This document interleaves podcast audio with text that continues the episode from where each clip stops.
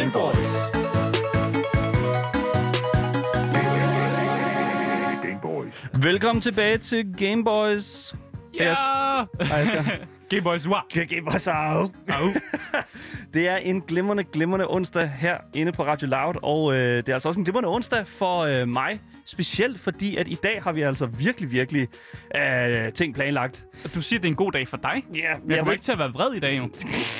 Altså, så har du altid de bedste dage, dage jo. Det er, når jeg er vred. True. Nå, jamen altså, velkommen tilbage til Game Boys, Louds helt eget spilmagasin, som hver uge, mandag til torsdag, fjorten til femten, butter op for spilindustriens strabasser. Spilanmeldelser og et virvar af anbefalinger, både på dine digitale platforme, såvel som brætspil rundt om kaffebordet sammen med dine venner. Mit navn, det er altså Daniel. Og mit navn, det er Asger, og i løbet af de næste femoghalvtreds minutter vil vi, Danmarks eneste og vigtigste gamer-radioprogram, kigge nærmere på, hvad der rører sig lige nu og her, og i verdens fedeste kultur, nemlig spilkulturen. Præcis. For i dag, der bringer vi altså en frisk brætspilsanbefaling, som er fyldt med amerikansk sort humor og etiske problemer, som vi jo selvfølgelig ser os selv som altså eksperter til at jonglere med. Ja, og udover det, så har vi også vores, øh, i den første del en længere serie øh, af samtaler, mm. hvor vi vil ligesom klæde lytteren på til, som sidder derude og måske har en drøm om at komme i gang med at spille det her bordrollespil, der hedder Dungeons and Dragons. Altså, hvad skal du bruge for at komme i gang? Øh, bør du bruge flere hundrede kroner på bøger, eller er det nok, du bare altså, har lyst til at opleve en, en helt anden måde at være sammen med dine venner eller veninder på? Ja, lige præcis. Så øh, det er altså det og meget mere, som du kan forvente også i dag, så spids ørerne, for du lytter altså til Game Boys.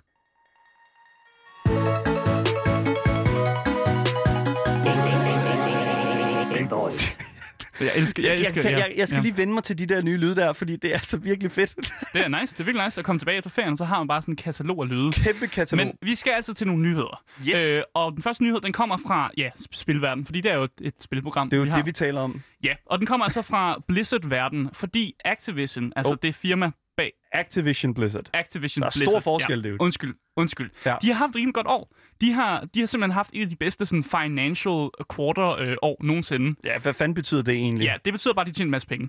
øh, og det kommer lidt af, at der har været corona, så de har fået solgt en masse videospil. Ja. Godt for dem.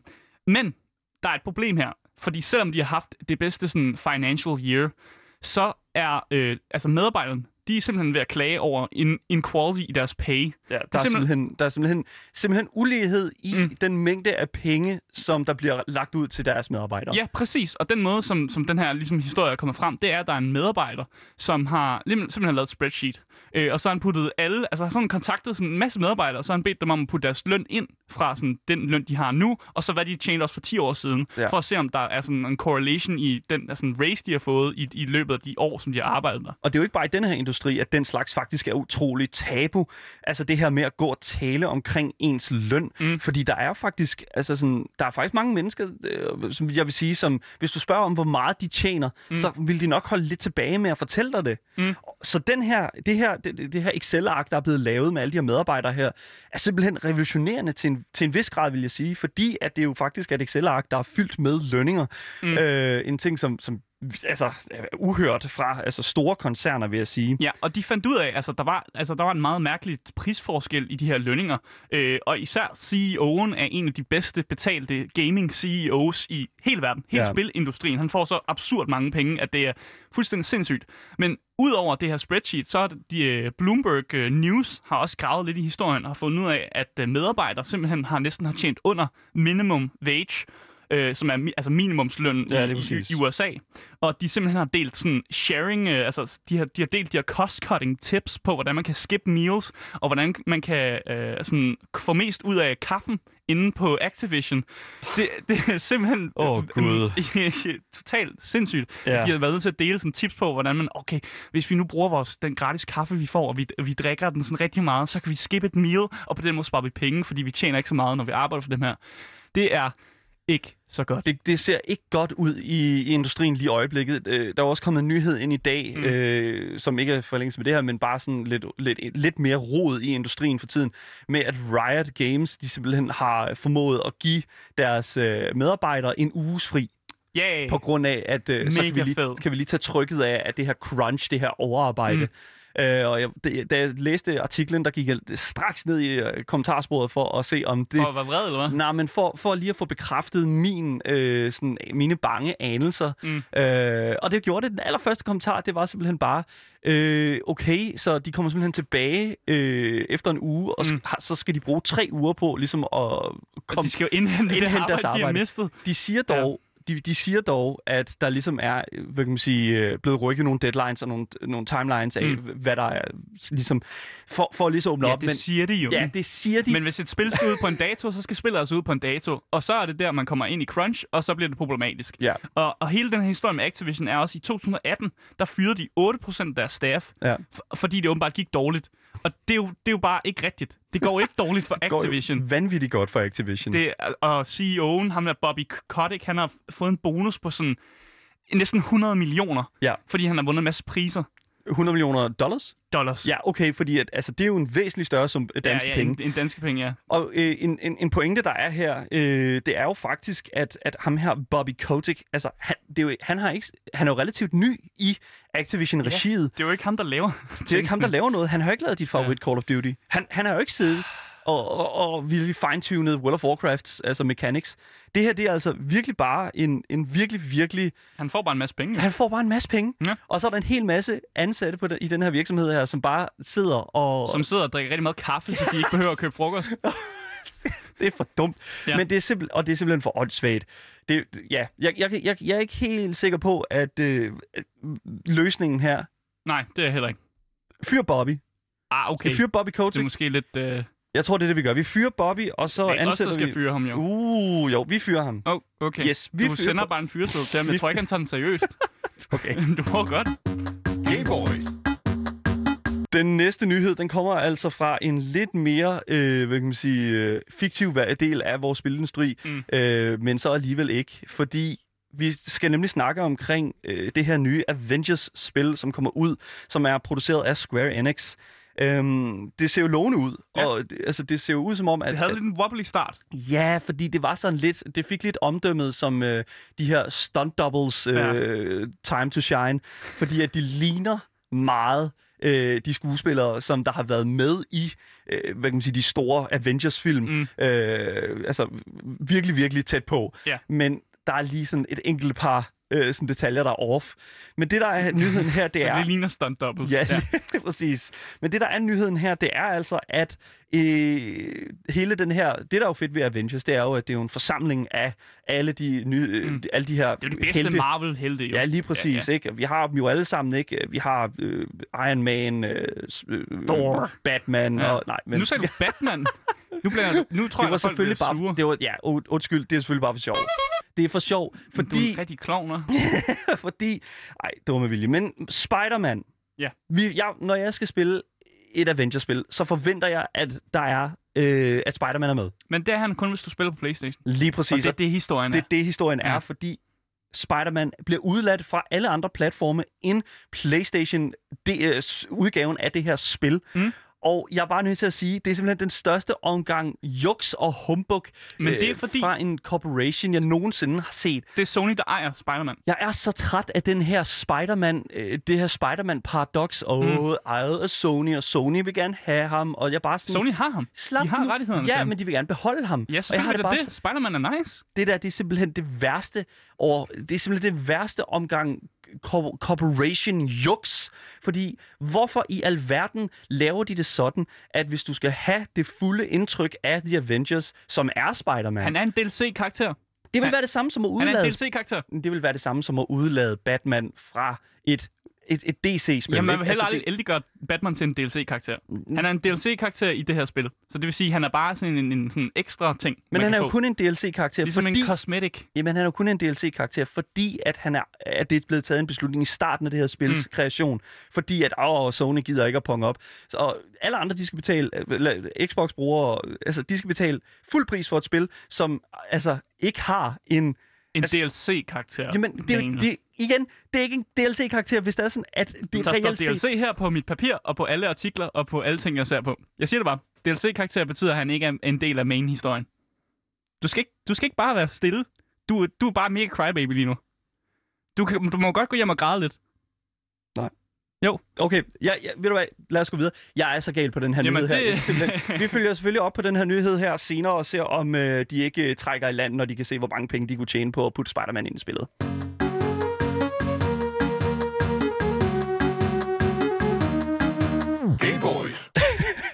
Ja, yeah. Du lytter til Gameboys med mig, Asger. Og mig, Daniel. Og her på Gameboys, der anbefaler vi jo rigtig mange digitale spil. Yes. Men der findes også nogle rigtig gode brætspil. Øh, og hvis man har været på internettet et godt stykke tid, så kan man være, at man har stødt på en masse af de her webcomics, som findes øh, overalt på in- øh, internettet egentlig. Men en af de her webcomics, øh, det er den, der hedder Cyanide and Happiness, som er en lidt øh, absurd amerikansk sådan, humor-webcomic, som også laver en masse YouTube-animationskortfilm. Øh, øh, og også her for nyligt har lavet et brætspil, som er det, vi skal snakke om i dag. Yes. Fordi brætspillet hedder Trial by Trolley, øh, og det havde også en YouTube-serie, der sådan ret godt fortæller essensen øh, af, hvad det her spil øh, går ud på. Øh, og den her, vi har lige et klip fra den her YouTube-serie, som kommer her. Nej. Nej, okay, det, det havde det, det. Jeg, jeg står og øh, fortæller, at det, vi har ikke, hvad hedder no. det nu, øh, men der er en genial, hvad hedder det nu, øh, trailer til det, no, og ja, det den er, ligger på det YouTube. Er, det er den. Men hundrede procent hundrede procent det her brætspil her er med til simpelthen mm. og ja, ja, for det første, dilemmadelen af det her spil ja. her er simpelthen fantastisk, og det nærer simpelthen den bedste mm. fucking, altså det, det er simpelthen den fedeste måde at lave et spil på, det er at stille de her etiske dilemmaer op mm. på en måde, hvor jeg simpelthen, altså jeg sidder tilbage og tænker, okay, mm. begge dele her er super nederen. Ja, men det her spil, det er jo et partygame.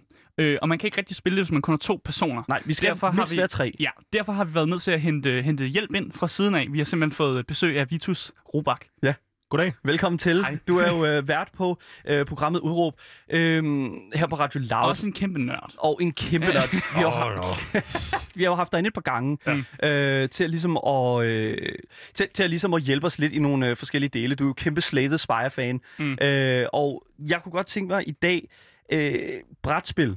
Hvad, hvad, hvad er sådan din holdning til brætspil? Kæmpe fan. Altså kæmpe, kæmpe, kæmpe fan. Og øh, noget, jeg i sådan over en bred kamp synes, det får jeg gjort alt for lidt i virkeligheden. Ja. Øh, jeg er glad for sådan en sommerferietur. Øh, sommerhustur, mener jeg. I sommerferien, så kan man så har folk ikke noget andet at tage sig til. Så kan de mm. sætte sig ned og spille brætspil med mig. mm. Lige præcis. Men det her spil, som hedder øh, Trial by Trolley, Øh, det bygger jo på det klassiske sådan, trolley-problem, men med et twist. Og hvis man ikke ved, hvad, hvad trolley-problemet er, så er det jo egentlig, at du har en, en, altså et tog, som kører ned ad nogle tracks, og så har du i et track, så står der et menneske, og i et andet track står der fem mennesker. Øh, og det er det track, du er på vej ned mod, der står fem, og så kan du trække et håndtag og køre ned mod det en. Gør du det, eller gør du det ikke? Og det er et stort etisk dilemma. Og det etiske dilemma går vel også på, at så snart jeg hiver i håndtaget, så er det vel mig, der slår den ihjel, hvor ja. hvis jeg er en passiv øh, bystander. Præcis. Øh, Præcis. Ja. Yes. Præcis. Men det her spil er slet ikke det. det, det, det, er, det er overhovedet ikke. Som, som pakken også beskriver, så er det et party game of moral dilemmas and trolley murder. Så i stedet for, at du ligesom er en passive bystander, så får du simpelthen lov at vælge, hvilket track du har lyst til at køre ned af, og hvem du har lyst til at slå ihjel. Øh, og det bliver gjort på bedste sådan, Cyanide and Happiness måde, med deres mørke humor, og en, altså mega amerikansk humor, men også noget sådan, ja, meget edgy humor. Så allerede her på forhånd giver lige en lille trigger warning. Det kan være, godt være, at vi trækker nogle kort, som der, hvor der legit måske står Hitler på. Det Yeah. Men så får Vitus måske lov at køre ham ned. Yes. altså, okay. Og det er, jo, det er jo det, ikke? Altså, det, er jo, det er jo det, det her spil kan. Mm. Det er jo, det kan jo, altså, du skal virkelig bare bruge alle de beskidte kneb, du kan, for at få, øh, hvad hedder det nu, øh, hvad kan man sige? Fordi der er jo nogle, der er nogle regler her. Mm. Og reglerne er, at hver spiller øh, får et, øh, en lane, får en... Øh, et track. Et track, ja, yeah. lige præcis. Som ligesom drejer ud. Øh, og der handler det jo om at få... i det her tilfælde, til at starte med Vitus til at køre ned af, øh, hvad kan man sige, øh, Askers lane, hvis det ah, er hey, mig. Hey, hey. Ja, lige præcis.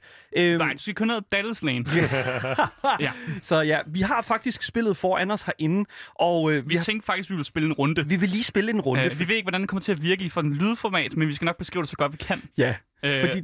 Det, der står nogle rigtig sjove ting herpå, mm. og øh, hvis man er fan af Cyanide and Happiness, så tror jeg også godt, at man ved, altså sådan, hvad den her typiske type af, øh, altså af humor egentlig er. Og jeg, nu står jeg, jeg har fået nogle kort i hænderne her, ja. så sådan spillet fungerer her, yeah. så er det lige om lidt, øh, Vitus, du får lov at være øh, sådan the trolley driver, eller lokomotivføreren, mm-hmm. øh, og så skal vi øh, lægge nogle kort ned, som så kan få dig til ligesom, at køre ned af Dalles lane, øh, og ikke min lane, for min lane har selvfølgelig en masse mennesker, du gerne ikke vil køre ned. Ja. Så, så dit objektiv er at få mig til at køre ned af... Hans... Daniels lane og ja. omvendt. Ja, lige præcis. Præcis, præcis. Ja. Øh, og sådan spillet starter, det er, at øh, det første kort, vi lægger ud her, der er sådan tre øh, dæks, vi har med at gøre. Øh, vi har et dæk her, hvor der er sådan en, øh, en, en himmel, himmelbasse på. Jeg ved ikke, hvad man skal kalde den. Der har en gloria. En, en, en Cyanide Happiness, en Cyanide Happiness karakter med sådan en øh, gloria på. Det er det, der hedder sådan innocent kort. Det her, det er kort, som du nok ikke har lyst til at køre ned. Øh, det kan være, der står din far på, for eksempel. Ham har du nok ikke lyst til at køre ned. Nej. Eller det håber jeg ikke. Nej. Det kan også nej, være, nej, nej. Det, nogle gange er det også dig selv, og nogle gange er der også en, en familiefar til fem. Ja, det, er øh, det kan også være Jesus og sådan noget. Så nogle gode ting. Så har vi et andet dæk her. Øh, der, der er en djævel på. Han ser rigtig en Cyanide uh, Happiness-karakter, som har en djævel på. Øh, der er en ond karakter. Det kan være sådan noget som Hitler, eller en morder, eller sådan en superskurke. Sådan nogle ting, du gerne vil køre ned. Mm-hmm. Øh, og så har vi det sidste kort, som er det, der hedder en, en modifier. Øh, og modifieren, den kan simpelthen lægges til, hvor man har lyst til. Og det er sådan et kort, der, der kan være sådan lidt et, et trækkort. Øh, det er nok lidt svært at forklare, så jeg tror, det, det er bedst lige at se den i aktion, når, når, vi, kommer, når vi kommer i gang med det. Ja, så Men, jeg blev nødt til lige at afbryde, fordi at jeg har fundet den trailer, som okay. jeg skulle have med. Og der forklarer de det altså også sindssygt godt på yeah. rigtig uh, Cyanide and Happiness. Uh, men lad os se, om der kommer noget lyd igennem. Nu skal vi se her. Nu skal vi se her. Hi there, everybody. It's me, Trolley Tom, and this is my trolley. Here I go, just speeding along, as trolleys do. But wait, what's that there on the track? Oh, shit, oh, my. There's a kitten cuddling a puppy on the track, and I'm headed right towards it. Maybe I'll pull my lever and go down that other track instead, but oh, no, look at that. Oh, a kiddie pool full of babies. Oh, no, oh, no. This is real bad. This sounds like a real moral life or death decision here. Oh, lordy, oh my. This sounds like a real premise for a card game. Welcome to Trial by Trolley. Og det er jo så præmissen i hele det her spil her. Det er jo simpelthen, at du skal tage det her etiske øh, dilemma. Mm. Øh, det kom lidt for sent, den her trailer, men det, ja. det er nok meget godt. Jeg troede bare, du havde den klar. Jamen, det, det troede jeg også jo. Og så pludselig så sker der jo ting i ens radioproduktion, ikke? Øh, men det, der er spændende ved det her spil her jo, det er jo, mm. øh, at du har alle de her forskellige måder, hvor at du kan øh, virkelig, øh, virkelig øh, tale godt for din egen sag, og tale ja. rigtig, rigtig skidt for øh, den anden persons sag. Ja, det er lidt et... et altså, man prøver også at sway dig til mm-hmm. at sige, at jeg er mega nice, fordi jeg synes, dem, der er på mit track, de er også mega nice. Dem skal du ikke køre ned. Køre ned over hans. Han har nogle virkelig bastards. Ja, yeah. okay. Men jeg synes bare, vi skal, vi skal ja, komme i gang. Jeg har talt nok om det nu. Ja. Lad, lad os prøve. Det første, der sker, det er, at vi lægger et af de her innocent-kort ned, inden de her himbasser ned. Sådan totalt tilfældigt. Et neden foran uh, Daniels track, og et foran mit track. Ja, så det her, det er ikke noget, jeg bestemmer. Nej. Øh, så... så nede foran Daniels track, øh, så står der en magical uh, gleanful of peaceful fairies. Så der er en masse f- peaceful fairies nede på Daniels track. Øh, og på min track, der er der en young, øh, young George Washington. Så der er en ung, en ung George Washington på min track, og en masse fairies på Daniels track. Yeah. Altså allerede nu, så Vitus, altså... Øh, Vitus, hvem vil, hvilken... Øh, fairies hvil, findes jo ikke. Nej, men hvilket øh, togspor vil du køre ned af her? Øh, uden, uden persuasion fra jer to. Ja, uden, eller uden overtagelse. Lige præcis. Jeg holdt det. Jeg sagde ikke noget til lige før. Jeg vil køre George Washington ned. Lige præcis. Det er godt okay. at høre, fordi men, nej, nej. der er ikke ja. nogen grund til at, hvad kan man sige, altså U S A, det er jo lige meget. Du har, nej, men seriøst, hvis du kører ham herned, så ændrer du his- altså, amerikansk historie for ja. evigt. Hvis du kører ned, og Ferris'en findes ikke. Det er Jamen, jo jeg er ikke sikker, fantasy. Jeg er ikke sikker på, at jeg ændrede øh, historien til noget øh, dårligere nødvendigvis. Altså, han var jo øh, på alle mulige måder en øh, mand af sin tid, men det er også et, et stort røvhul. Jeg har lidt svært ved at forholde mig til de der Sådan, feer. Det er godt at høre. Men f- feerne, det er jo ikke, altså... Nu, de findes ikke, Vitus. Det er jo magical Men de, er jo lille, de har jo et lille samfund der, kan du jo godt ja, se. Det, det, det, altså ja, det er det, jeg ser. Det, der er på øh, kortet her, det er mm. øh, nogle små svampehuse på mine skinner. Ja. Og mm. jeg kan ikke se de her feer, så jeg ved ikke, altså er det børnefeer? Er det, de, lige præcis. Det er noget mere ja. til. Der de bor i nogle øh... svampe på kortet, kan jeg se. Men må jeg prøve at overtale dig med at lægge et, et kort mere på her, ja. på min side? For af... det, det er sådan her, runden begynder. Man yes. lægger et uh, innocent kort på sin side, for ligesom at sway dig. Ja. Uh, og dagen, du får bare lov at starte. Ja, for... for det er den med englen på, ikke? Ja, lige præcis den med englen på. Og der kommer det her, fordi hvis det er, at du kører ned af mit, mine togskinner, så ikke nok med, at du kører over en hel masse baby, evens, øh, formentligvis babyfeer, så kører, du også, så kører du også alle dine mors næreste venner ned. Okay. Og på det kort her ser du så ja. din mor, som står ude øh, ved siden af skinnerne, og så øh, ser du alle din mors øh, meget, meget tætteste veninder stå på øh, skinnerne. Gud, min gudmor, øh, ja. ej, her det kvinder, men jeg holder af det der. Hvis du kører ned af mit track, så rammer du altså en blind man og and his equally blind guide dog. Sådan en, en, en blind hund, en blind, blind mand og en blind, blind, blind førerhund.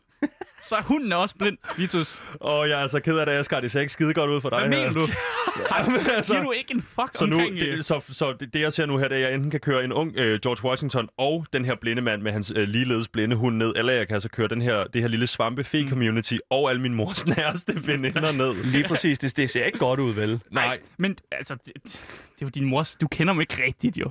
Altså, jeg er jo stor fortaler for, at hvis man kunne øhm, få det her, øh, få den her tilværelse til ligesom at, at, at stoppe sådan her, ja. at man ikke så det komme, at man måske bare ikke vågnede op i morgen. I morgen. Mm. Så det, det er altid en interessant øh, problematik for mig, synes jeg. Så ham den blinde hund, eller fører her, bl- øh, den blinde mand med den blinde hund, jeg tænker... Jeg tænker rigtigt, han ved det, før det slår ham. Nej, det, altså, det, han det, er så ked af det i virkeligheden. Det er jo det, jeg, jeg tænker. Da. Du kan ikke bare... Han kan høre toget, jo. Han, han har selvfølgelig også mærke, at han er skidegod hørelse, ja, selvfølgelig. Ja. Det er rigtigt. Ja, det er bare... Mm. Jeg tror, den her kommer ud på... Øh, øh, jeg kender ikke så mange blinde folk i mit privatliv, og det vil sige, derfor kan det måske være lidt svært at sympatisere med dem, kontra min mors bedste og næreste veninder. Ja, lige præcis. Jeg har til gengæld en dealbreaker her, som jeg har tænkt mig at lægge over på Daniels track. Og det er djævlekortet. Nu skal vi til djævlekorten. Yes. Det er jo de dårlige kort, dårlige kort, som helst skulle få dig til at køre over hans track, fordi det går sgu ikke skide godt for mig, kan jeg godt se. Ej. Og jeg har tænkt mig, at øh, på øh, dagens track, så er der en... Øh, nu skal jeg se, om jeg kan læse det herfra. En gruppe, der er en gruppe of concerned parents that will one day convince the government to outlaw video games. Uh.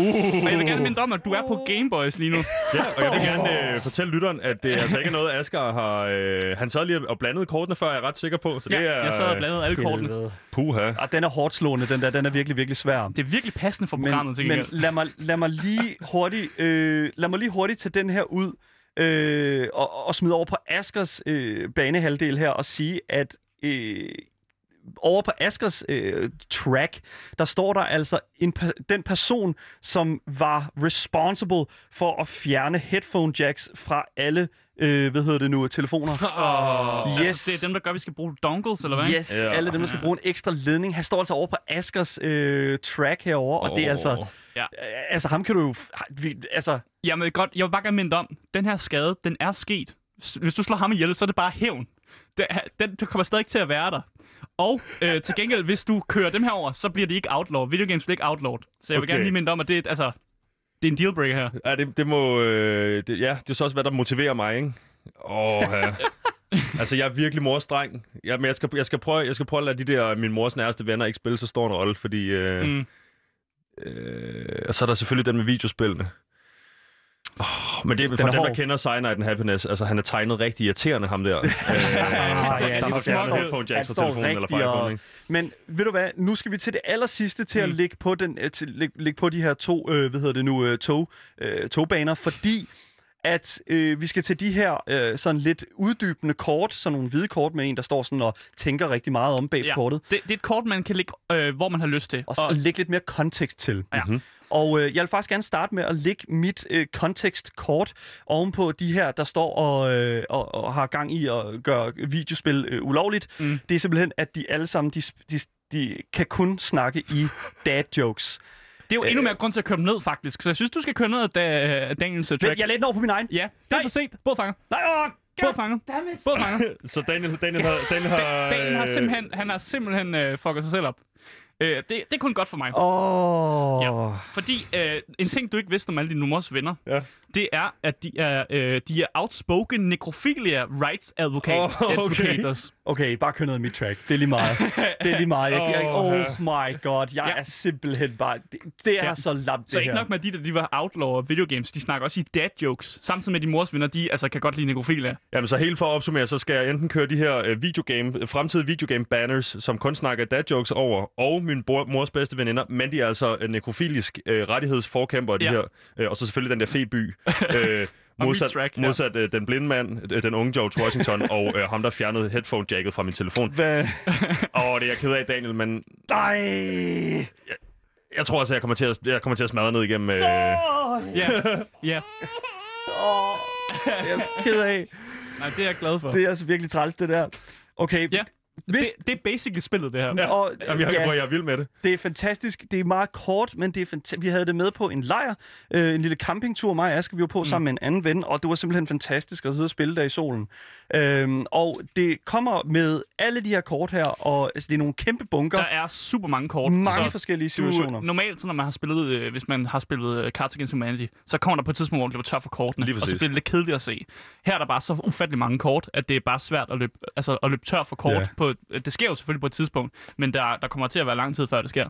Ja, hvis det her spil her, det lyder utrolig interessant for jer, så kan I altså finde det her spil, Trial by Trolley, brætspil, øh, på Farve Cigars, øh, ja, i deres butikker selvfølgelig, men også på deres online-butik, mm. og der ligger det altså til to hundrede og halvtreds kroner, hvilket jeg synes er et... Øh, det er faktisk en helt fin pris. Virkelig, virkelig fin pris. Jeg tror, at Cards Against Humanity er altid mega dyrt. Ja. Det er sådan noget fem hundrede kroner eller sådan noget. Lige præcis. Cards Against Humanity blev også irrelevant for mig, da det, jeg havde spillet det to-tre gange. Ja, lige præcis. Ja, præcis. Og det her, det tror jeg virkelig, det kan, altså, det, det kan virkelig noget. Man kan skabe nogle sjove scenarier i hvert fald med alle de øh, forskellige moralske dilemmaer, man sætter op. Ja. Og, og du kunne også se, at det, før, der var du altså, du var keen til at køre ned i mit track. Og så lige til sidst der, der, der skete der noget, og så var det sgu et andet track, der virkede, øh, virkede det var faktisk, man kan sige, det var faktisk den strategiske del af spillet, der, mm. der, der, der fik mig skiftet over. Ja, nemlig, øh, og selvfølgelig også, at, at jeg ikke er sådan vildt særlig klog. Du kom til at lægge kortet på det. Du skal både lave radio og spille brætspil, og jeg står bare og hygger mig. Det er skide godt. Det, det er så fint. Øh, det var vores brætspil-anbefaling øh, for øh, den her uge her. Vi kommer tilbage inden næste uge, tror jeg, med, en, øh, med et nyt brætspil, som vi gerne vil anbefale til jer dejlige lytter derude.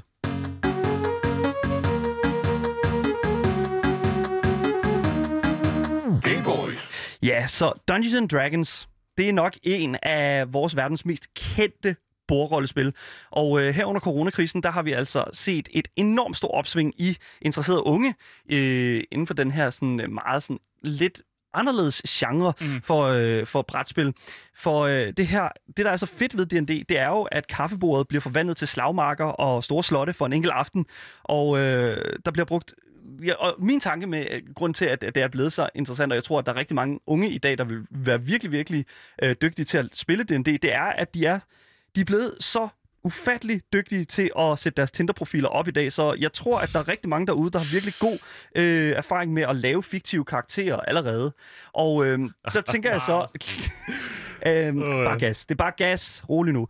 For vi synes, D and D, det er så pissefedt. Så vi vil bruge resten af i dag på mm. simpelthen at hjælpe dig, der sidder derude, med en lille drøm om at komme i gang med at spille D and D. Og vi kommer altså til at gå helt ned til, hvordan man vælger sit øh, første terningesæt, og øh, op til, hvordan du begynder med at lave øh, din helt egen historier, øh, som du selv er herre over. Mm. Øh, og jeg, jeg, jeg tror simpelthen her, at grunden til, at, øh, at der er mange, der synes, det er meget interessant, det er fordi, at det er altså fantasien, som mm. sætter grænserne her. Alt kan ske. Simpelthen. Og øh, Vitus, vi har dig jo stadigvæk inde i, stadigvæk. i studiet her, ja. fordi at øh, da vi ligesom øh, fortalte dig om, at vi skulle ind og snakke om det her, der var du jo faktisk sådan lidt, øh, hey, øh, jeg har faktisk øh, jeg har faktisk spillet en hel del af det her øh, bordrollespil her selv, sammen med en hel masse mennesker. Så øh, jeg kunne godt tænke mig, at vi her til at starte med faktisk bare lige hurtigt øh, snakke lidt omkring, hvad er det, du synes, der gør D and D så øh, pisse interessant? Jo, men jeg tænker, øh, nu lad ud med at stille mig øh, spørgsmål om, hvad jeg synes om brætspil. Og jeg kan godt lide det der med, at man er til stede sammen. Øh, det er jo det, sådan noget som Discord også synes, jeg kan i et eller andet format. Det der med, at man, man, at man ikke sidder for sig selv og grinder guld, eller sidder for sig selv og prøver at ramme det der tre hundrede og tres no-scope. Der er ligesom noget community omkring det. Og, ja, øh, nice, homie. Ja, og det, det, er så den ene, det er så den ene del. Den anden del er så det her med at sige, hvad er det, som man kan lægge oveni? Fordi hvis du spiller Matador, så bliver den, den bliver lidt lang i spyttet, hvis man skal sidde og leve sig ind i at være en, hvad hedder en tycoon, ikke? Øhm, ja. Eller hvad fanden er det danske ord? Fordi det hedder en bolig et eller andet spekulant. No. Øh, når du spiller Dungeons and Dragons, øh, tværtimod. Altså det sidste spil, jeg spillede, der var jeg en, øh, en og det ved jeg ikke, om jeg tager hul på det alt for meget, men jeg spillede det, der hedder Dragonborn øh, og Paladin. Ja. Øhm, så sidder jeg og leger en drage. Det vil altså sige, at der, der kommer nu det her element ind, at der er rollespil rundt om bordet, og så kan det være, at folk tænker, åh, han lyder som en nørd, ham der Vitus. Men ja. sidst jeg spillede, der spillede jeg altså med nogle af mine drenge, som... Øh, nogen havde ikke spillet det før. De dyrker jiu-jitsu, de dyrker fodbold, de dyrker damer og Tinder og alt muligt andet, og satte sig ned, og lige pludselig mm. så var de inde i det her eventyrland, ikke? Ja. Det kan noget. Fordi det er faktisk også min erfaring, det er, at nogle af de mennesker, som er de mindst nørdede mennesker, altså folk, der bare har altså, slet ikke spiller så mange videospil, at de faktisk virkelig godt kan lide det her D and D, og jeg har næsten været hele min lejlighed, som også er sådan nogle ikke-nørdede typer til faktisk at, at, at, at, at prøve det. Ja. Og, og det er jo bare fedt, at det kan få folk, som ikke er inde i nørd komme til rent faktisk at interessere sig for noget. Ja, så hvis det er sådan, du sidder derude, lytter, og tænker, at hey, jeg har aldrig nogensinde haft noget som helst med spil at gøre, så har du altså virkelig, virkelig gode chancer for at virkelig at kunne brillere i mm. Dungeons and Dragons. Der er mange måder at spille Dungeons and Dragons på, men det er et rollespil, og det er dig, Øh, som ligesom bliver promptet af, af de andre spillere, der sidder rundt om bordet, eller øh, Dungeon Masteren, øh, som sidder og holder styr på, på, på historien og den slags, som øh, ligesom er med til at inkludere dig i det. Og det er det, som jeg synes personligt, at Dungeons and Dragons er så fedt til. Det er simpelthen, som du siger også, Vitus, den der, det sociale aspekt af det. Ja, må jeg skyde en lille tidting ind? Ja. Undskyld, ja. Jeg, jeg vil det her, fordi jeg kommer til at tænke på, hvad, hvad, er, det, hvad er det, det kan det der med at have haft den der aften sammen med drengene, I sagde kaffebord og bliver til øh, øh, højborg og slottet. Okay. Det, er jo, det er jo en ret fin måde at formulere det på i virkeligheden, fordi grunden til, at jeg ikke har loremaster i World of Warcraft, mm. det er, fordi jeg kan ikke se pointen i at, altså, at have siddet og grindet den der unending achievement, fordi når jeg så, går, når jeg så slukker for computeren og rejser mig. Har du loremaster, Daniel? Øh, det vil jeg ikke øh, bygge imod i at stå og, og sige, jeg har. Loremaster, kan jeg høre. Yes. Eller hvad? Nej, jeg har, nej, det er fint. Når først jeg rejser mig fra den her computer og øh, går ud og så møder en kammerat øh, på en café, eller hvad fanden det nu måtte være, så er det loremaster en enorm hård grind i World of Warcraft. Så er det svært ligesom, at bruge det her til mm. noget for mig. Øh, sidder du ned med seks drenge rundt om bordet og spiller det her Dungeons and Dragons, så vil du altid kunne kigge tilbage på fredag den, fredag den tolvte. En eller anden mm. pissehyggelig aften med drengene. Ja. Det er brugbart for mig. Det kan ja. omsættes til noget virkeligt. Det kan ja. det være lidt svært, når man sidder og spiller andre roleplaying games på sin computer. Ja. Mm. Jeg er helt enig. Det giver nogle vildt gode memories. Ofte så snakker man jo også om nogle ting, som ste- skete under et spil, altså flere år efter, og har, har sådan, øh, decideret sådan memories fra spillet. Ja. Så det, vi skal snakke om i dag, og nu har vi jo vi har forklaret det et par gange nu, men det, der er med det, det er, at nu vil vi gerne til at lave en lille samtaleserie, mm. øh, hvor vi hver uge kommer lidt ind, øh, lidt dybere ind fra for hver uge, der går, øh, ind i det her format her, og hvordan du som der, spiller derude, sådan set øh, begår dig i den her øh, Dungeons and Dragons verden. Mm-hmm. Og øh, det, vi skal snakke om i dag, øh, det er simpelthen helt lavpraktisk. Hvad skal du bruge for at begynde? Mm. Og øhm, det første, som jeg tænker, at vi skal kigge på her, det er simpelthen, hvem skal være til stede? Og øh, for mig, øh, der kommer helt blank, altså jeg har spillet Dungeons and Dragons i tre år. Øh, det var Asger, der introducerede det til mig. Hej. Og, øh, det er mig. og øh, det eneste, som, øh, som, som jeg har at sige til det, det er, at det tog mig vitterligt en gang mm. at finde ud af det, fordi at præmissen er så nem at forstå. Øh, helt lavpraktisk, så skal du være et sted mellem to, øh, hvad kan man sige, måske det laveste antal øh, man kan sige, personer, der skal være til stede, det vil jeg nok øh, sige, skal være tre mennesker. Ja. Øh, fordi at du skal bruge det, der hedder en Dungeon Master. Mm. Øh, og som faktisk næsten ikke engang tæller, som man spiller. Mm, det, det er sådan ja. lidt, øh, det, det er. Hvis det er, du ligesom, hvis man skal stille det op til at forstå det sådan på, på en anden vis, så vil jeg jo nok sige, at det sådan er forfatteren, yeah. det er fortælleren, yeah. game masteren, game masteren, yeah. den person, som øh, kender rammerne for den her verden her, den altvidende fortæller. Mm. Øhm, og så skal du bruge nogle spillere, og her vil jeg jo nok sige, at du skal bruge et minimum af to, så i alt tre øh, faktisk. Og øh, jeg vil også sige, at der er også et maks til, hvor, der, hvor mange jeg sådan ville synes var, var re- godt mm. at have med. Det kan tage lang tid. Det kan tage lang tid, ja. øhm, fordi At, og det kommer vi også ind på, men seks, op til seks spillere, vil jeg sige, ud over Dungeon Masteren.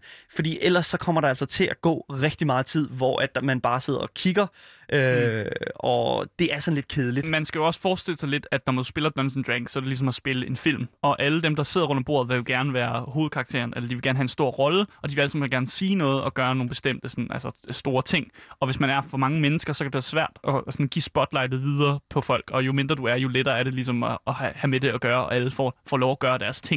Så derfor er det rigtigt, hvad Daniel siger. Øh, seks mennesker er også et, et maks for mig. Og ja. så er der jo forskel på den første time og den femte time. Ja. Altså, hvad, hvad kan koncentrationsniveauet bære? Og ja, præcis. ja, præcis. Nu vil jeg lige til at gå igennem den her lille liste, som jeg har lavet, fordi øhm Det, det, det jo, nu har, lad, os, lad os sætte os ned i den her situation, hvor der er sådan, at øh, det er en vennegruppe. Ja. Og øh, nu har I fundet ud af, hvor mange I er. I er, lad os sige, der er, det er en gruppe på fire i alt. Der er en Dungeon Master og tre spillere. Mm. Øhm, og det, der så skal ske, det er jo, at nu skal vi jo så til at have nogle af de fysiske ting i orden. Og øh, her vil jeg anbefale, at øh, hele den her gruppe her øh, simpelthen øh, går ud og investerer, sig, øh, investerer i en håndbog med spilleregler. Den her Players Handbook. Mm. Øh, og den kan altså fås øh, relativt øh, rigtig mange steder også. Mange faktisk, steder. Ja. Jeg vil anbefale, ligesom med det brætspil, som vi anbefalede i dag, at gå til Farve Cigar. Mm. grund til, at det er godt at have sådan en regelbog, det er simpelthen, at det er et lille opslagsværk, øh, som har simpelthen alt, du skal mm. bruge i øh, regler og i øh, verdenen, og der står faktisk også, hvordan at øh, en lille smule om, hvordan du er en god øh, mm. game master. Mm. Ja. Hvis det kniver lidt med pengene, så findes øh, altså spillerhåndbogen øh, i femte edition, som er den sidste edition af D and D, den findes også online på nettet gratis. Mm. Øh, så det er en af de eneste sådan rigtige D and D-bøger, som man kan finde sådan gratis derude. Mm. Så hvis du øh, altså ikke har så mange penge, så kan du godt finde den på nettet. Øh, men jeg vil altid anbefale, at man har bogen, fordi bare det er lidt at have med at gøre, at du har en fysisk bog, øh, mm. og så kan den gå på tur øh, blandt folk, der gerne vil læse den. Ja, ja. Og så re- Reddit, ikke? Ja. Alright, alright. Ja, ja. Ja. Men altså, vi, vi er jo så vi er jo fortaler for at, øh, at, at støtte Wizards of the Coast, øh, fordi at det er jo, det, hvilket er dem, der laver, har lavet hele mm. det her rollespil her, øh, fordi de jo simpelthen er så dedikeret ja. i, i, i alt det, de laver. Mm. Og simpelthen når de også fantastisk. Laver nyt materiale og sådan noget, de, ja. de fodrer, altså jeg, hver gang jeg ser nyt fra dem, så altså, jeg kan jo næsten ikke, jeg, jeg er ikke til at, til at få ned ad væggen. Nej, det vil jeg sige. Her under coronakrisen har de jo været ude, og øh, jeg tror også, vi øh, faktisk lavede ja, en lille smule... Øh... Ja, vi lavede et plug for dem, fordi ja. under coronakrisen, der var de simpelthen, okay, øh, vi vil gerne have folk til at, sådan, ligesom, at, sp- at sådan, spille mere, men langt væk fra hinanden. Så det, de gjorde, det var simpelthen, at de lagde en masse gratis materiale ud. Ja. Man kunne få en hel masse ting, som før har kostet en masse, som de simpelthen bare, I kan få det gratis i løbet af den her periode. Ja. Det var mega fedt. Ja. Så nu har I simpelthen været ude og øh, få fat i den her håndbog her, og øh, det gør jo sådan set klar til at begynde at læse reglerne og den slags. Mm. Men øh, når I lige så stille kommer igennem den her bog her, så vil I se, at der begynder at blive refereret til en hel masse forskellige terninger. Mm. Og øh, det er jo en øh, meget, meget stor del af det her bordrollespil, det er jo faktisk de her terninger. Det er også det fedeste ved det. Det er det faktisk. Og det er sådan, lige præcis, og rulleterningerne. Øhm, ja. Og øh, I tænker jo sådan, jamen jeg går jo bare hen og finder de terninger, jeg har fra mit øh, Ludus. Sæt, desværre, fordi du skal have øh, du skal faktisk have et terningssæt på i alt øh, hvad er det øh, syv terninger er det øh, ikke sådan noget en to tre fire fem seks syv syv terninger syv ja. terninger lige præcis, fordi øh, du skal have en terning som har en øh, firesidet øh, har fire sider, det en der har en trekant. Ja, ja, lige præcis. Øh, en sekssidet, her kan du godt gå hen i ludosættet og hente øh, den sekssidet. øhm, en en ottesidet, en ti-sidet, en tolv-sidet og en til sidst tyve-sidet. Ja, og så en ekstra ti-sidet, som har nogle, øh, nogle øh, lidt ekstra tal på, som er det, man kalder en D hundrede, ja. Men der er kun ti sider på den. ti sider på ja. den. Det er de terninger, som der, øh, hvad hedder det nu, øh, er, er anbefalt i, øh, i øh, Dungeons and Dragons, og øh, for at spille det her spil, så skal du altså have sådan en terningssæt. Jeg vil til gengæld sige, øh, lad lige lave en hurtig advarsel her. Det her, det er simpelthen det mest, øh, hvad kalder man det, sådan øh, afhængighedsaspekt øh, ja. af Dungeons and Dragons. Hver gang jeg går ind i Farve Cigar, så skal man have. Så kommer jeg til at købe terningssæt. Yes, fordi de er simpelthen så små, bare. og de er, som, de er så fede i forskellige uh, designs, og det er simpelthen så nice, fordi, og de koster heller ikke særlig meget. Mm. Uh, så det er virkelig, virkelig en stor uh, fordel uh, at komme ud og investere i de her ting. Nu har du fået terningssæt. Jeg anbefaler selvfølgelig, at du køber et, men to er også en god idé, fordi mm-hmm. så kan du rulle mange flere af dem. Det er altid lækkert at høre alle terninger. Du skal ikke låne dine venner. Lige præcis. Ja. Men det næste, der er en virkelig god idé, du får fat i, når du skal til at starte, det er altså et karakterpapir, hvor alle detaljerne og alle tallene, som du finder fra håndbogen, kan plottes på, som du kan holde styr på. Mm. Og en blyant. Ikke en kuglepen. Nej, for oh, for det er en synd. Hvis du bruger en, en, bly, en kuglepen, så har du begået en synd. Ja, fordi du skal kunne viske ud. Ja. Det er meget vigtigt at kunne viske ud. Og øhm, sådan som det er stillet op, det her papir her, der står en hel masse detaljer på. Men Vitus, jeg kan se derovre, at du står... Jeg har da fundet det frem. Du har fundet simpelthen øh, karakterpapiret frem, mm. øh, hvor der står en masse detaljer på. Og øh, kan du ikke lige hurtigt prøve sådan at opridse sådan lidt, hvordan det her papir ser ud? Det kan godt tage lang tid. Ja, men jeg tror, ja, jeg, jeg, tror, jeg, jeg vil gøre det meget overordnet. Ja, gør det. Øh, det er et spørgsmål om, og det er igen tilbage til den her bog, man øh, gerne skal mm. investere i. Øh, det er et spørgsmål om at, at, at skabe den her karakter. Øh, og nu starter vi jo helt forfra med ligesom øh, initiere de nye mm. typer. Øhm, så man får ligesom lov at bygge den her karakter. Hvis man har spillet World of Warcraft, så kender man det måske derfor, det er bare endnu mere intricate. Det er nede mm. på et, et, et større detaljeniveau. Men der er så også nogle øh, hvad hedder det, attributes, der er nogle... Øh, nogle stats, nogle stats ja. som altså tilhører de her karakterer på forhånd. Så når du vælger, hvad du vil spille, og der er som regel frit valg på alle hylder, øh, så vil der følge nogle automatiske ting med. Og det skal mm. der så stående på det her papir, for det kan blive enormt uoverskueligt. Ja. Øh, så får du ting, du skal putte det i en taske. Så får du ting, øh, der på en eller anden måde har en, en påvirkning på de stats, og det er mm. helt vildt vigtigt at kunne skrive det ned. Så det er alt muligt fra øh, de klassiske stats, som vi kender dem, øh, hvad der vil være strength, karisma og så videre. Ja, det er præcis. Men det er også, hvad din karakter hedder, og hvad der ligger i hans taske. Ja, mm. og det er, jo, det, er jo, det er jo... Vi kommer til at gå meget mere ind i det her øh, karakterpapir næste uge, hvor vi går igennem alt, som spilleren selv skal have fat i. Mm. Øh, så bare roligt, vi kommer til at lige så stille, og øh, vi skal nok være der for jer. Øh, det næste, øh, som I skal bruge til at øh, spille dag, det er simpelthen, at I skal have fat i et stykke voksdug eller et whiteboard. Noget, som der kan tegnes på øh, med en tusch, der kan viskes ud. Så I skal mm. også bruge nogle tuscher, som mm. kan viskes ud. Øh, den her del her, vær kreativ med det. Ja, det kan også, nogle gange kan man slet ikke behøve det. Der ja. er mange, der spiller Dungeons and Dragons, hvor de slet ikke har sådan et, et whiteboard til at altså notere på, og sådan en, et, altså en spilleplade at spille rundt på. De spiller det, der hedder Theater of the Mind, yes. hvor, hvor Dungeon Masteren simpelthen bare sådan forklarer det rigtig godt, hvad der sker. Øh, og så siger du bare, når jeg gør det her, og så siger Dungeon Masteren, okay, så sker det her. Øh, og, så du behøver faktisk slet ikke en, en spilleplade for den sags skyld. Vil du starte der, Asger, med theory, Theater of the Mind? Øh, altså for nye det, spillere. Ja. Det kan man godt. Det kan man godt. Yeah. Øh, man kan sagtens, men jeg tror faktisk, jeg vil lade være. Fordi nogle gange, jeg tror, der er mange spillere, som godt kan lide, at der er visuelt. De kan se, at der er en karakter, de kan bevæge rundt på spillepladen. Mm. Måske har de svært ved at, at, at kunne se det i, i deres hoveder. Nogle spillere, der er nogen, der måske også vil være bedre til det, end, end så at kunne kigge ned på en spillerplade og slet ikke kunne finde ud af, hvor meget rå, øh, rykker jeg mig, når jeg har de her feed, jeg rykker rundt med. Fordi alting er det amerikanske metric system. Øh, det er ikke metric oh, ja, system, hvad hedder det? Deres amerikanske feed. feed ja. ja, lige præcis. Alting er f- feed and miles. The, the standard system. Ja, ja, lige præcis. Det er lidt, lidt, lidt dumt, men det er sådan, det er. Det sidste, som jeg vil anbefale, at du skal bruge her, det er nok noget af det vigtigste. Du skal have et eventyr. Ja. Yes. Og øh, det er jo en ting, som, øh, som nok et eller andet sted giver sig selv. Men det kan altså komme på mange mm. måder, det her eventyr her. Øh, og øh, det har vi tænkt os at snakke lidt om her øh, i løbet af det sidste, den sidste del af programmet nemlig. Mm. Fordi der er to måder øh, at gå til de her, øh, de her eventyr på. Mm. Den ene måde, det er de her kampagnebøger, som du kan købe, øh, lige så vel som du kan købe et, en, den her øh, Players Handbook, den her spillerhåndbog, mm. øh, hvor der er øh, sådan, hvad kan man sige, en historie, som allerede er fortalt, som Dungeon Masteren, den person, der, altså fortælleren, der sidder og læser op fra, ja. og som har alle hemmelighederne. Mm. Øh, men så er der altså også det, som, øh, som, som, som spillerbasen har navngivet homebrew. Hjemmebryg. Og, øh, det der ja. hjemmebryg, der er lige præcis, hvor at det simpelthen er en historie, som du derude simpelthen selv finder på. Ja, du og, selv finder øh, også selv på universet og sådan noget. Ja. Øh, og for nogen kan det jo godt være sådan lidt skræmmende at skulle sidde og opbygge en hel verden. Øh, og for andre er det måske lettere at forholde sig til noget, der allerede eksisterer. Altså ja. en, en historie og et established sådan miljø, der findes. Og så ja. bare tage det og så bygge videre på det. Men lad os starte med at snakke omkring de her kampagnebøger. Mm. Øhm, jeg vil sige, øh, til at starte med, øh, bare sådan helt lavpraktisk. Hvis det er, at du gerne vil have en kampagnebog, hvis det er, at du sidder derude og gerne vil prøve det her, men bare lige mangler en kampagne, så kan jeg altså anbefale jer at købe det her starter-sæt, ja. øh, som øh, også er, ud, hvad kan man sige, er udgivet af de her Wizards of the mm. Coast. Det er tit på tilbud også, har jeg lagt yes. mærke til, så det, det er rigtig godt at begynde på, og det har øh, nogle af de mest klassiske battles nogensinde, ja. øh, og har nok den bedste Goblin Hule, som jeg har set øh, nogensinde. Ja. Fordi man plejer altid at have en, der er sådan en sjov øh, joke i Dungeons and Dragons-miljøet med, at lige så snart du er level etter, så er det første, du går ind i, det er altså en Goblin Hule et eller andet sted. Ja. Lige præcis. Øh, og det er der også i det her eventyr, så det er jo fantastisk. Og det, som øh, det her startersæt, det ligesom indeholder, det er altså en, øh, det, det er et eventyr, mm. et fuldblods eventyr øh, til at ligesom at øh, starte jer ud, det, ud med det. Og øh, der kommer simpelthen også et terningesæt med, ja. og øh, en lille D M-screen, som øh, du kan stille oh, op, ja. som du kan ligge og rulle, øh, som Dungeon Master ligger og rulle hemmelige terninger om bagved. Mm.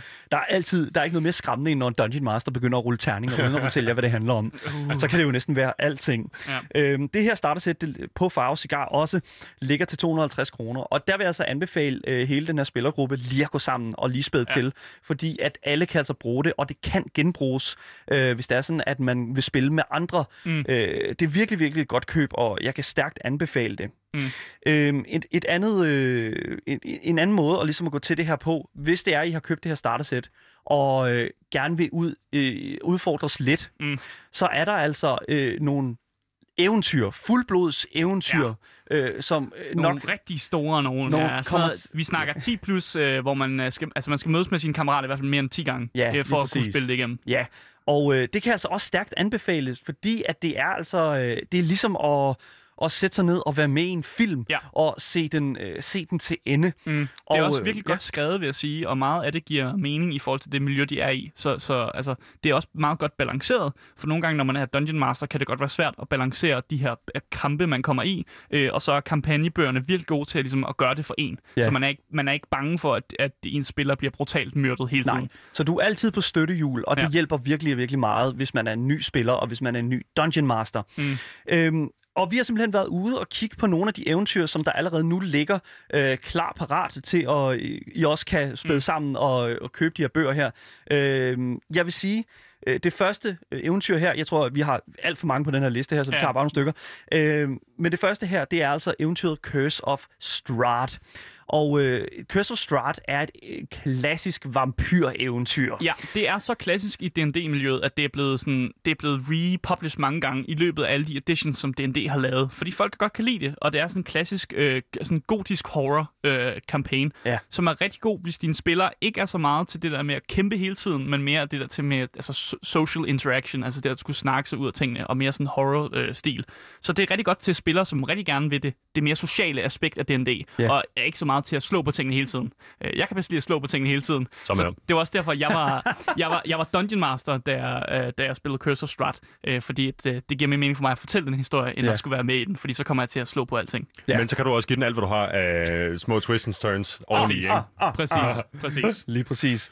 Det næste øh, den, øh, eventyr, som vi gerne hurtigt vil øh, hvad hedder det nu, øh, anbefale her, det er altså Dragon Heist. Mm. Dragon Heist er en historie, som bliver fortalt ud fra øh, byen i den her, det her univers, som øh, hedder Waterdeep, som, som, som ja. øh, Dungeons and Dragons foregår i.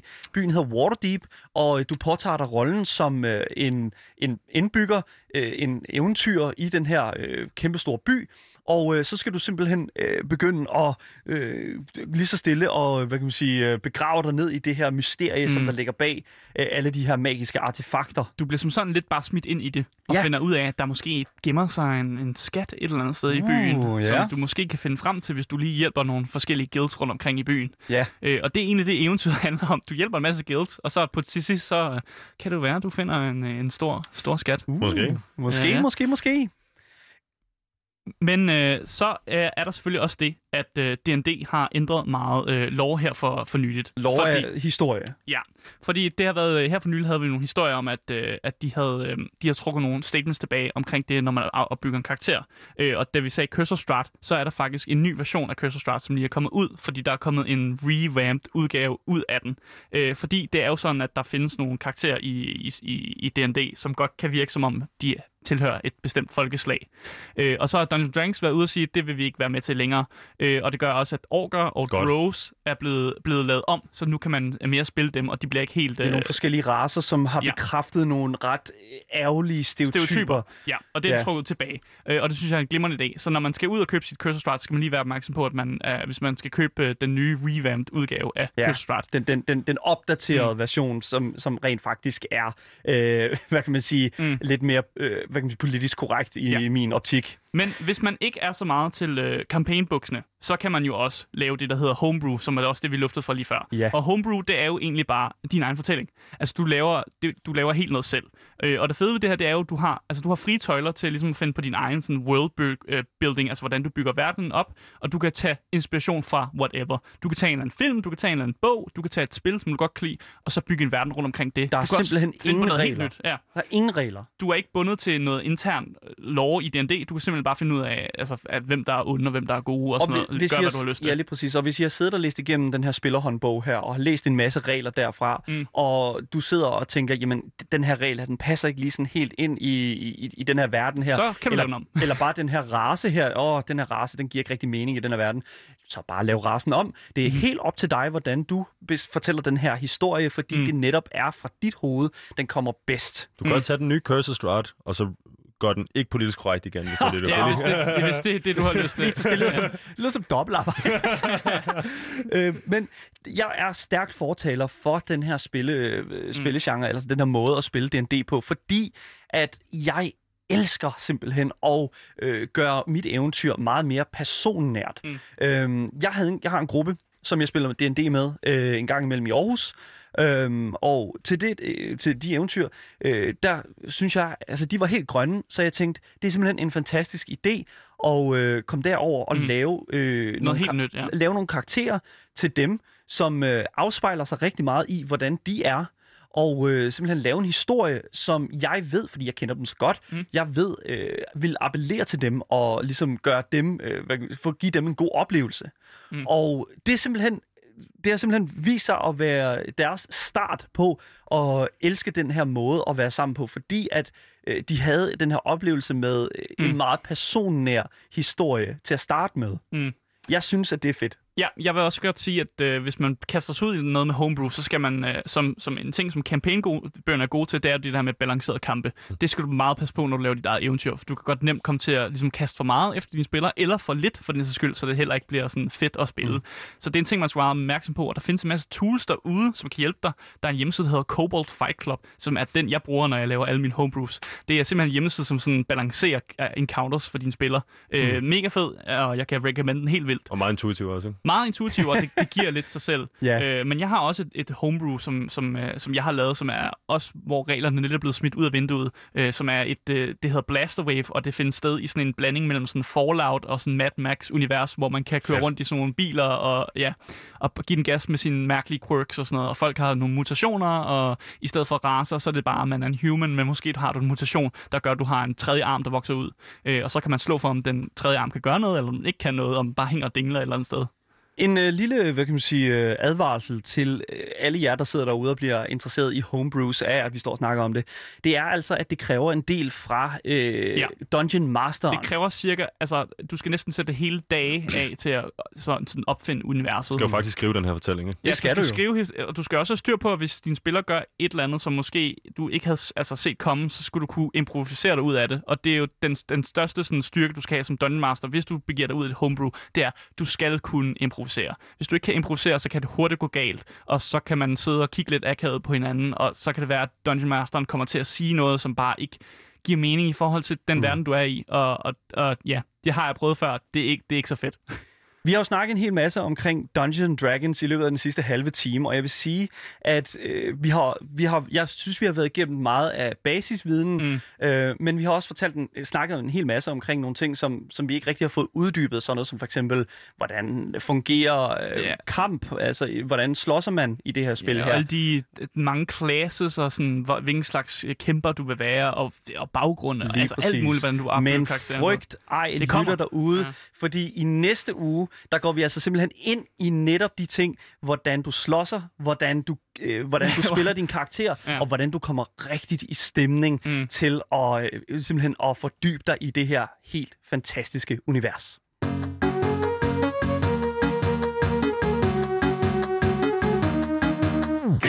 Ja, du har jo lyttet til Gameboys her på Radio Loud med mig, Daniel. Og mig, Asger. Og selvfølgelig Vitus Rubak. Halløj. Vi øh, har jo kommet igennem en hel del, øh, men det var altså alt, hvad vi havde på programmet for i dag. Og som altid, så hvis I har nogle kommentarer til os, eller sidder derude med nogle spørgsmål til, til os omkring for eksempel Dungeons and Dragons, mm. den slags, eller øh, Trial by Trolley, så skal I altså bare skrive til os på vores e-mailadresse gameboys snabel-a radio loud punktum d k, eller kontakte Loud til en Instagram-profil, som er radio punktum loud punktum d k. Dagens program kommer selvfølgelig op som podcast overalt, så længe at I søger på det gyldne navn. Gameboys, lige præcis. Ja. Uh, det har simpelthen været en fornøjelse at sende for jer. Uh, tusind tak, fordi I lyttede med. Og uh, nu kommer der nogle nyheder, så gør jeg klar til det. Vi ses igen næste gang.